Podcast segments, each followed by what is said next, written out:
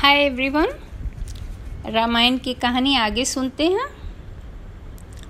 जब रावण ने सुना कि समुद्र पर पुल बंध गया और राम की सेना उतरकर लंका में पहुँच चुकी है, उसको बड़ा आश्चर्य और भय हुआ। उसने कभी सोचा ही न था कि समुद्र पर भी पुल बन सकता है। अब उसने राम की सेना का बल जानना चाहा तो उसने अपने चतुर मंत्री सुख और सारण को बुलाकर कहा कि राम की सेना में गुप्त रूप से बानवरों के बल का पता लगाकर आओ। सुख और सारण बहुत चतुर थे और बड़ी माया जानते थे। वे बंदर बन के राम की सेना में घुस गए और सब कुछ देखने लगे। किंतु विभीषण को वो धोखा न दे पाए। विभीषण समझ गए वे कौन है। उन्हें पकड़वा कर वे राम के पास गए। पूछने पर उन्होंने राम को बता दिया कि वे रावण के गुप्तचर हैं और उनका नाम सुख और सारण है। राम मुस्कुराकर बोले, भेद आपने सब ले लिया कि अभी कुछ और बाकी है? कुछ पूछना चाहो तो पूछ लो और खुद देखना चाहो तो विभीषण दिखा देंगे। पर जब लंका लौट कर जाओ तो अपने स्वामी से ये ज़रूर कहना कि जिस बल पे वो अब मेरी पत्नी को चोरी से उठा कर ले गए, उस बल को अब दिखाएँ। कल से मेरे वान लंका पर बरसेंगे। फिर उन्होंने विभीषण से कहा, इन्हें छोड़ दो और जाने दो। राम की जय जयकार करते हुए सुख और सारण लंका लौट आए। लंका पहुंचकर वो सीधे रावण के पास गए।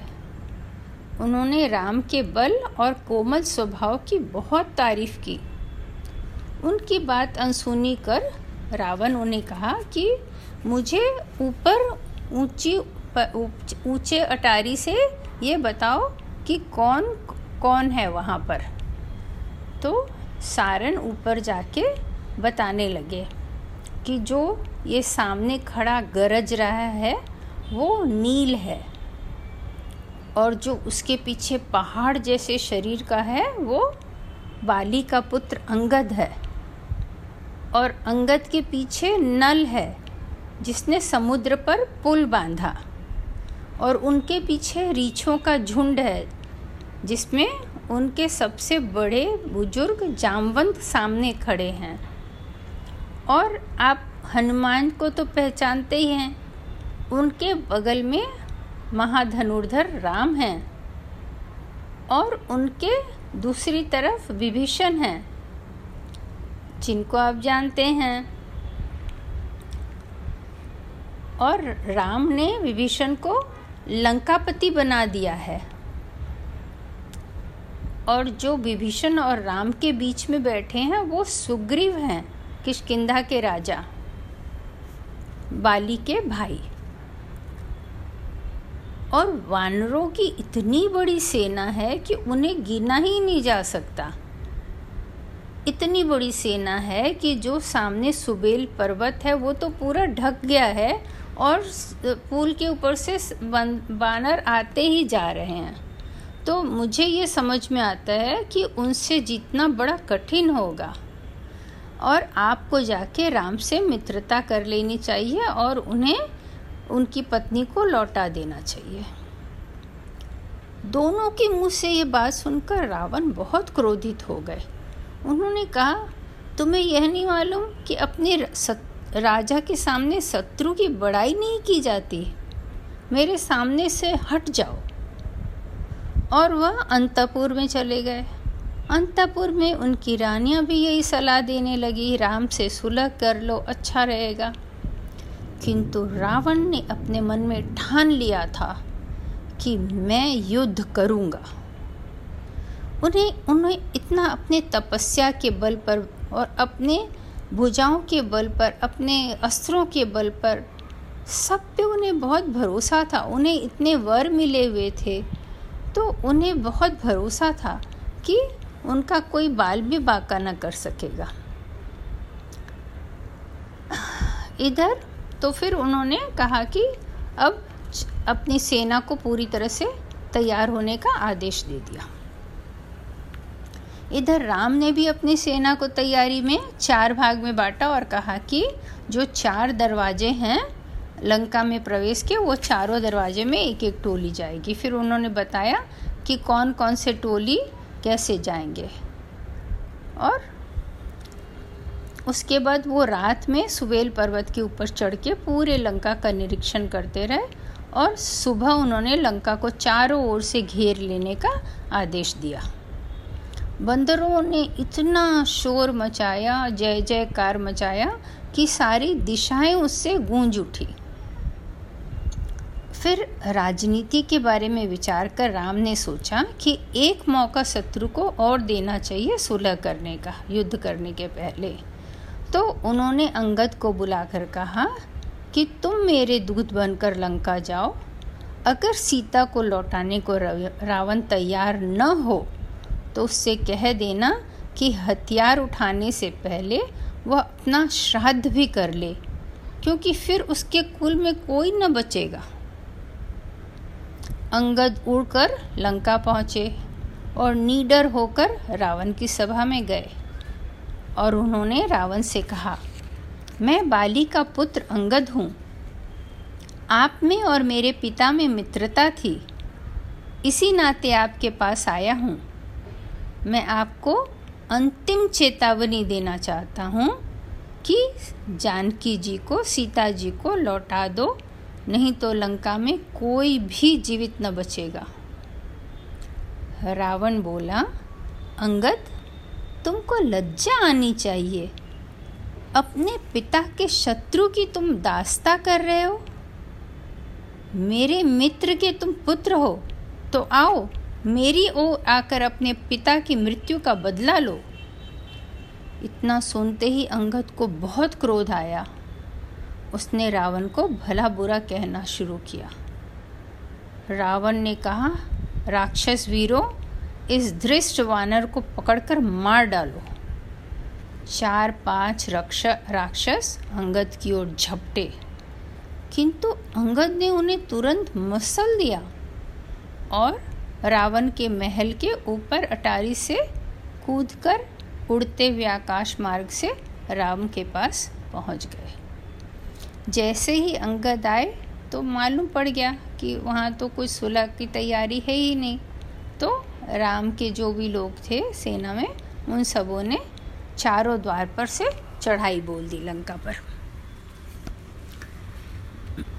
चारों द्वार से लंका पे आक्रमण होने लगा। वानर सेना ने विभीषण के नेतृत्व में और जामवंत और सुग्रीव और राम लक्ष्मण सबके साथ उत्तर से आक्रमण किया। रावण की भी सेना चातुर, उनकी चतुरंगिनी सेना जो है, वो भी चारों फाटकों से बाहर निकल पड़ी और दोनों पक्ष में जम के लड़ाई शुरू हो गई। अब क्या हुआ कि बंदरों ने पेड़ पर से पत्थर बरसाने शुरू किए और दुर्ग के बाहर जो खाई बनाई हुई थी उसमें राक्षस जो है गिरने लगे। क्योंकि रक्ष, वो इतने बड़े बड़े पत्थर मारते थे और फिर उनको, और उनके पास कोई हथियार नहीं थे बंदरों के पास। वो तो सिर्फ़ अपने नाख नाखून से नोचते या दांत काटते या घूसा मारते, बस यही करते थे। और राक्षस जो हैं, उन्हें तलवार से या शूल से काट रहे थे। तो थोड़ी देरों में इतना इतना शोर गुल शुरू हो गया, पूरे इतनी ज़्यादा भीड़ होने के कारण, इतने बड़ा मैदान, इतने बड़ा लड़ाई की इतने ज़्यादा लोगों के साथ लड़ाई होने के कारण और उसमें दोनों तरफ़ के बहुत सारे वीर मारे गए। और श्री राम के वानों के सामने जो आया, वो तो पक्का ही मारा गया। इस तरह शाम हो गई। अब मेघनाथ जो है, रावण का पुत्र, वो सामने आकर उसने मोर्चा संभाला।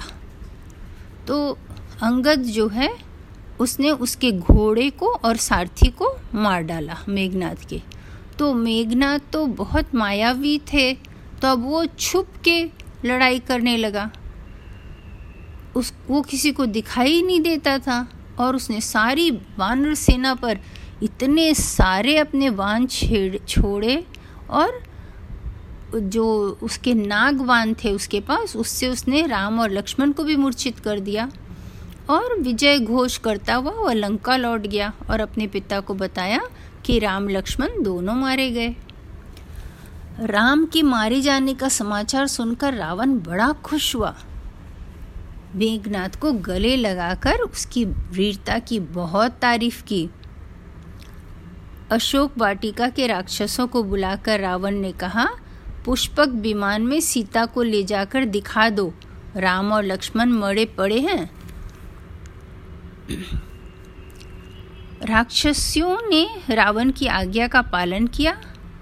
राम और लक्ष्मण को पड़ा देखकर सीता रोने लगी।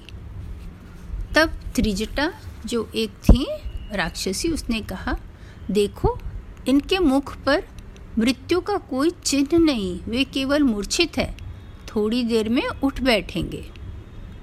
विमान अशोक वाटिका को लौट गया। इधर राम लक्ष्मण को बेहोश देखकर सुग्रीव भी रोने लगे। विभीषण ने उन्हें धैर्य बनाया, बनाते हुए कहा, यह समय रोने का नहीं है। रोने से कुछ भी अच्छा नहीं होगा। आप अपनी सेना को संभालो। मैं राम लक्ष्मण के चिकित्सा का प्रबंध करता हूँ। थोड़ी देर में राम की मूर्छे खत्म हुई। तो उन्होंने देखा लक्ष्मण बिल्कुल अचेत और खून से लथपथ हैं। तो वो भी विलाप करने लगे। अब मैं माता सुमित्रा को कैसे मुँह दिखाऊँगा? ओहो, विश्वभीषण, मैं तुम्हें लंका का राज्य न दे सका। सुग्रीव, तुम तो किसकिंधा लौट ही जाओ, मैं यहाँ प्राण दे दूँगा। लेकिन तभी विभीषण आए तो वानरों को लगा कि मेघनाथ फिर से आ गया। पर जामवत ने सबको बताया कि ये मेघनाथ नहीं विभीषण है। और रा, श्री राम को विलाप करते देख विभीषण ने कहा वीर पुरुष रणभूमि में रोते नहीं हैं। शोक से उत्साह का नाश होता है और सब काम बिगड़ जाते हैं। आप तो वीर शिरोमणि हैं। हम सबको रास्ता दिखाने वाले। लक्ष्मण चिकित्सा से ठीक हो जाएँगे। वे केवल मूर्छित हैं। सुग्रीव के ससुर सुसेन ने कहा, अगर संजीवनी और विश्व करनी विशल्य करनी और सिद्धियाँ मिल जाएँ तो राम लक्ष्मण अब भी स्वस्थ हो जाएँगे। ये बातें हो ही रही थी कि पक्षियों के राजा गरुड़ आ गए। उनके आते ही राम लक्ष्मण नाग पास से छूट गए, क्योंकि गरुड़ के आने से ही नाग जो है उसका असर खत्म हो गया। उनके घाव भर गए और वह पूरी तरह से स्वस्थ हो गए। वानर सेना में हर स्वधनी मच गई। सब बिल्कुल खुश हो गए और सब में एक नया उत्साह आ गया। आज की कहानी यहीं तक। नेक्स्ट बार फिर सुनेंगे आगे क्या होता है। Bye bye.